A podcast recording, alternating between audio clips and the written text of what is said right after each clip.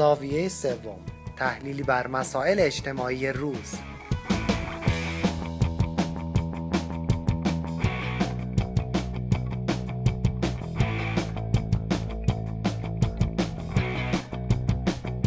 دوستان عزیز فرزانه ثابتان هستم. در چهارمین برنامه زاویه سوم در خدمتتون هستم. برنامه های گذشته ما اختصاص داشت به مسئله دموکراسی و تعریف مفهوم دموکراسی و بعد پرداختیم به نقش فرد و مسئولیت های فردی در استقرار و تحقق دموکراسی. امروز در خدمت مجددا جناب آبدیان و جناب فلاح هستیم.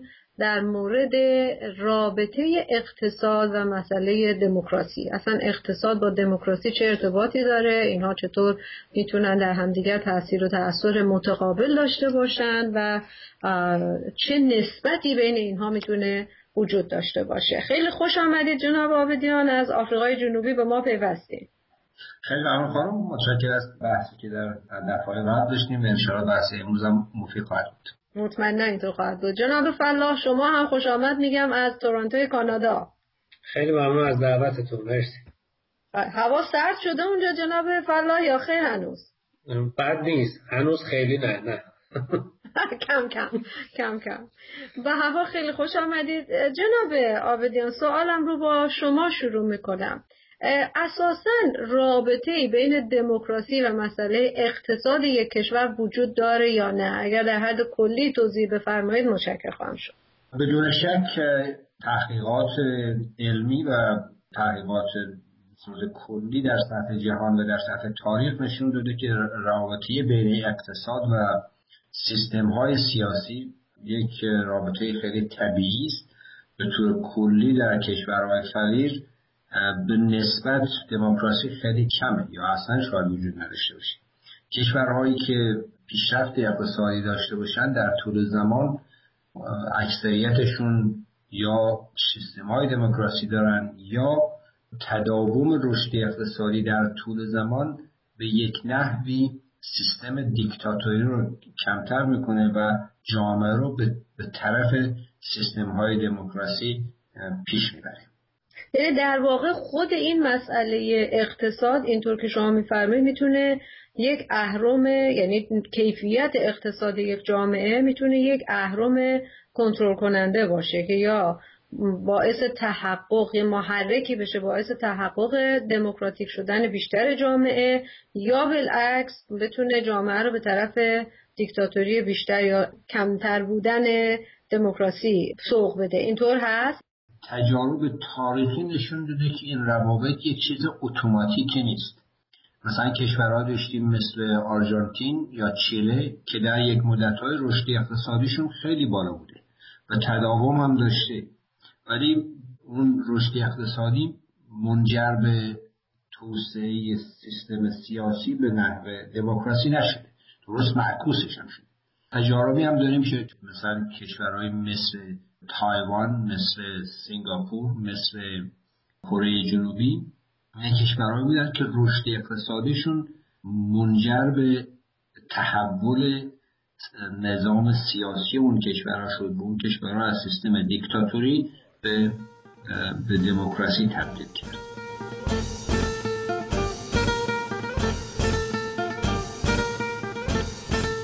بسیار ممنون. جناب فلاح از شما سوال می‌کنم. مسئله سیستم های اقتصادی رو جناب آبدیان سیستم های سیاسی رو چند بار عنوان فرمودن. به نظر شما اون چه ارتباطی با مسئله اقتصاد می‌تونه داشته باشه؟ و علا خصوص شما خب یه مقدار از نگاه اخلاق اون عنصر اخلاق که در دموکراسی می‌تونه وجود داشته باشه اگر به قضیه نگاه بکنید ممنون میشیم. بله. مسئله رابطه بین دموکراسی و اقتصاد بیشتر یک مسئله تجربی هست یا تا الان بیشتر مسئله تجربی بوده تا موضوع بحثی فلسفی. یعنی در واقع بین فیلسوفان سیاسی اینکه آیا دموکراسی می‌تونه یک پیش شرط ضروری برای توسعه اقتصادی باشه یا بالعکس توسعه اقتصادی آیا شرطی ضروری برای دموکراسی هست یا نه تا به الان موضوع بحث جدی نبوده. این رابطه بیشتر بین در حقیقت دانشمندان علوم سیاسی و جامعه شناسی بوده و موضوع آزمایش های میدانی و تجربی که ببینن چقدر در کشورهایی که رشد اقتصادی یا بهتر بگیم توسعه اقتصادی بوده دموکراسی هم به وجود آمده یا رواج داشته یا مستحکم باقی مونده یا بالعکسش در جاهایی که دموکراسی به وجود اومده آیا بعد از اون توسعه اقتصادی هم اتفاق افتاده یا نه؟ اینکه کدوم را کدوم مقدم بر دیگری است؟ دموکراسی مقدم بر توسعه اقتصادی است یا توسعه اقتصادی مقدم بر دموکراسی؟ هنوز موضوع بحثه.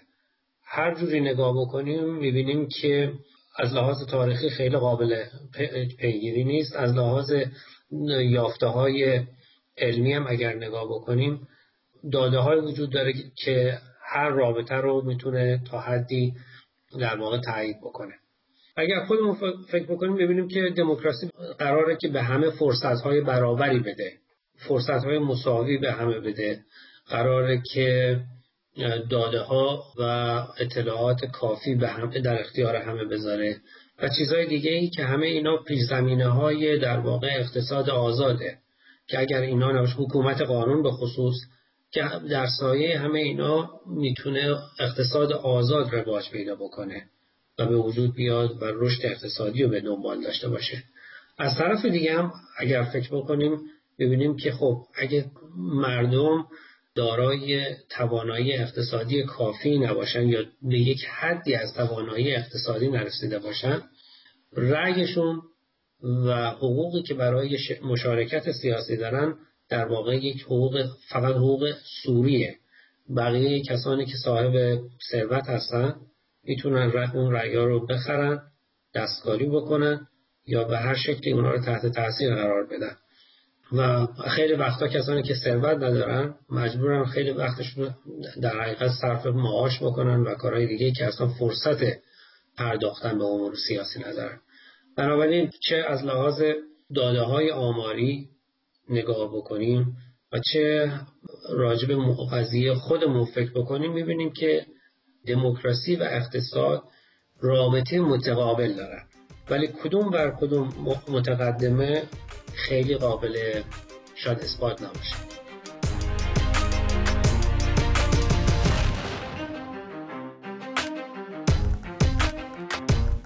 بله به هر حال اینطور که شما میفرمایید جان فلات درست مثل یک دوری هست. همون قضیه همیشگی مرغ و تخم مرغ. نمی‌دونیم اول مرغ یا اول تخم مرغه ولی اون چه مسلمه می‌تونه شرایط اقتصادی یک جامعه دموکراسی رو تحت تاثیر قرار بده تو اون جامعه یا بالعکس حضور دموکراسی شرایط اقتصادی رو تحت تاثیر قرار بده. خیلی متشکرم. جناب آبدیان اساسا رابطه ای که بین اقتصاد و رشد اقتصادی یک جامعه و دموکراتیک بودن اون وجود داره این چی هست؟ چطوره؟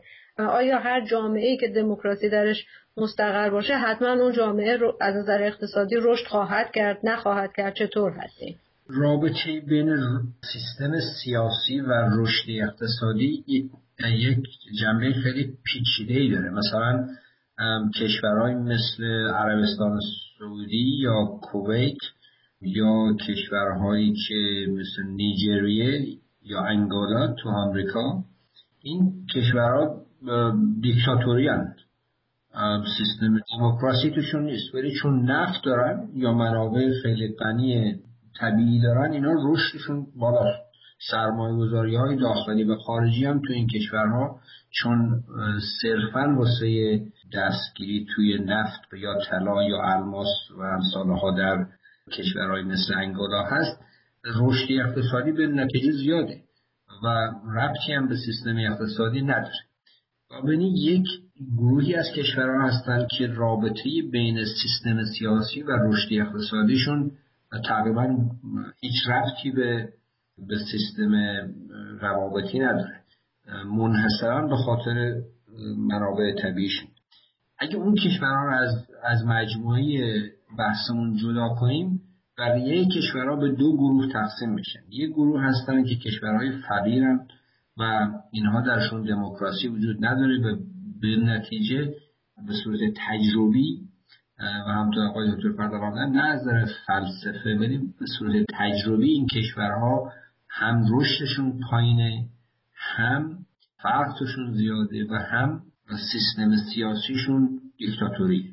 یک گروه دومی هستن که اینها دیکتاتوری نیستن و اکثریتشون هم دموکراسی و رشد اقتصادیشون هم در طول زمان به نسبت خیلی بالاتر از گروه اول.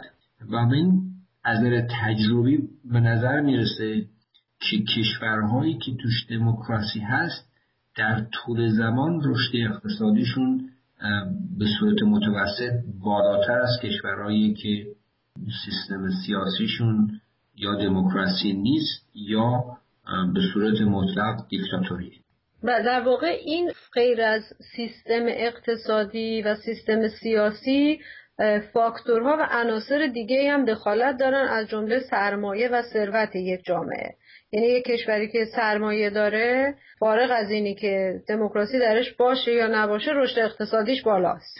بله از نظر تاریخی کارهای مقدار مشکل تر میشه واسه اینکه اکثر کشورهای مثل کشورهای جنوب آمریکا و کشورهای آفریقا به طور کل اینها چون تحت تسلط امپریالیستی بودند و منابع زیاد داشتن ولیکن قدرت اینکه ملتشون بتونن از منابع طبیعیشون واسه خودشون استفاده کنن نداشتن و این 100 سال 200 سال بعضی وقتا 300 تا 400 سال این منابع تقریبا ازش سوء استفاده شده. کشورهای مثل اسپانیا، پرتغال و امثالها این منابع رو در طول قرنها از این ملت ها تقریبا به صورت امپریالیستی ازش استفاده کردن و خودمون ملت ها نه از نظر اطلاعات آموزش پرورش و زیربناهای اقتصادی و اجتماعی خیلی کمبود داشتن و دارند و در نتیجه در حالت فعلی اگه بهش نگاه کنیم تقریبا تجزیه و تحلیل خیلی مغلوط میشه. بنابراین علاوه بر سیستم سیاسی و سیستم اقتصادی و زیربناهای طبیعی کشوری تاریخ و مؤسسات تاریخی هم تو این مسئله باید تجزیه تحلیل بشه.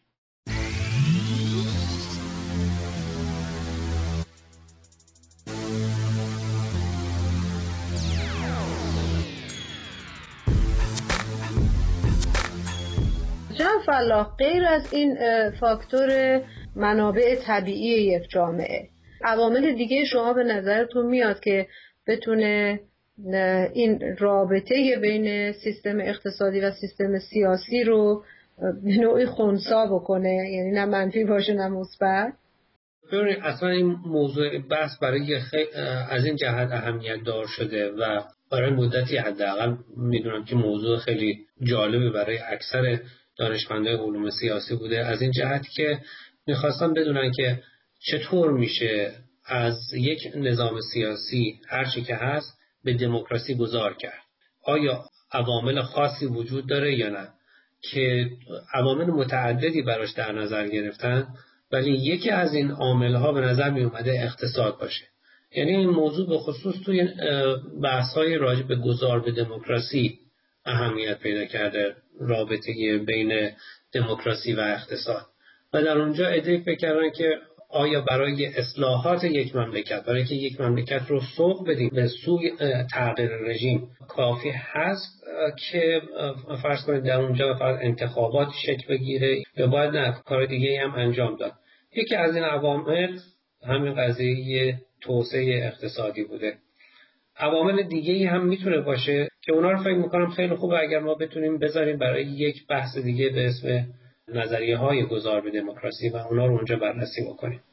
بله بله. بسیار ممنونم. خیلی متشکرم. من از صحبت شما این نتیجه رو می‌گیرم که در واقع سیستم اقتصادی یک مملکت می‌تونه جایگاهش این باشه که یک ابزار و وسیله قرار بگیره برای گذار یک جامعه از یک حالت غیر دموکراتیک و یک جامعه دموکراتیک. جناب آبدیان آیا حالا سوای این فاکتورهای کناری مثل منابع طبیعی مثل مسائل تاریخی و امثال اینا هیچ جا دیده شده که یک کشوری دموکراسی درش نباشه ولی رشد اقتصادی داشته باشه؟ یا همیشه هر جا دموکراسی بوده رشد اقتصادی هم بوده؟ نه این یه چیز طبیعی نیست. مثلا کشور چین دموکراسی نداره ولی در 20 سال گذشته بالاترین رشد اقتصادی در سالانه داشته. کشورهای مثل انگولا و توی جنوب آمریکا چیله. وقتی که اینها دموکراسی نبودن رشد اقتصادیشون خیلی بالا بود. و معکوسش هم درسته. داریم کشورهایی که دموکراسی دارن در ده سال گذشته کشورهای اروپایی همشون دموکراتیکن و رشد اقتصادیشون بعضیاشون الان هم که صحبت می‌کنیم حدود صفره. بعضیاشون هم زیر صفره. و اونایی هم که مثبت خیلی پایین حدود نیم درصده. و این رابطه بین دموکراسی و و دیکتاتوری و رشد از تجربی یه چیز تقریبا چی میگن مقلوطی هر, هر دو نوعش هست. علاوه بر اون کشورهایی هم داشتیم که دموکراتیک بودند رشد اقتصادیشون هم خوب بوده ولی یه شرایطی ایجاد شده که رفتن از زیر دیکتاتوری افتادن. کشوری مثل پرتغال اسپانیا یونان.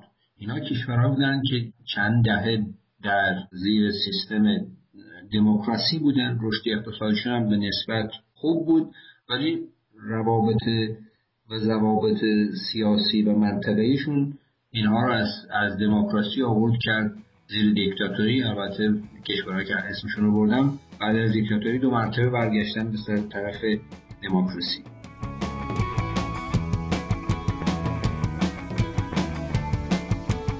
دوستان عزیز متاسفانه ما صحبت زیاد داریم و وقت کم. اگر موافق باشید ادامه این بحث رو در برنامه بعدیمون دنبال بکنیم با همکاران عزیز آقای دکتر آبدیان و آقای دکتر فلاح.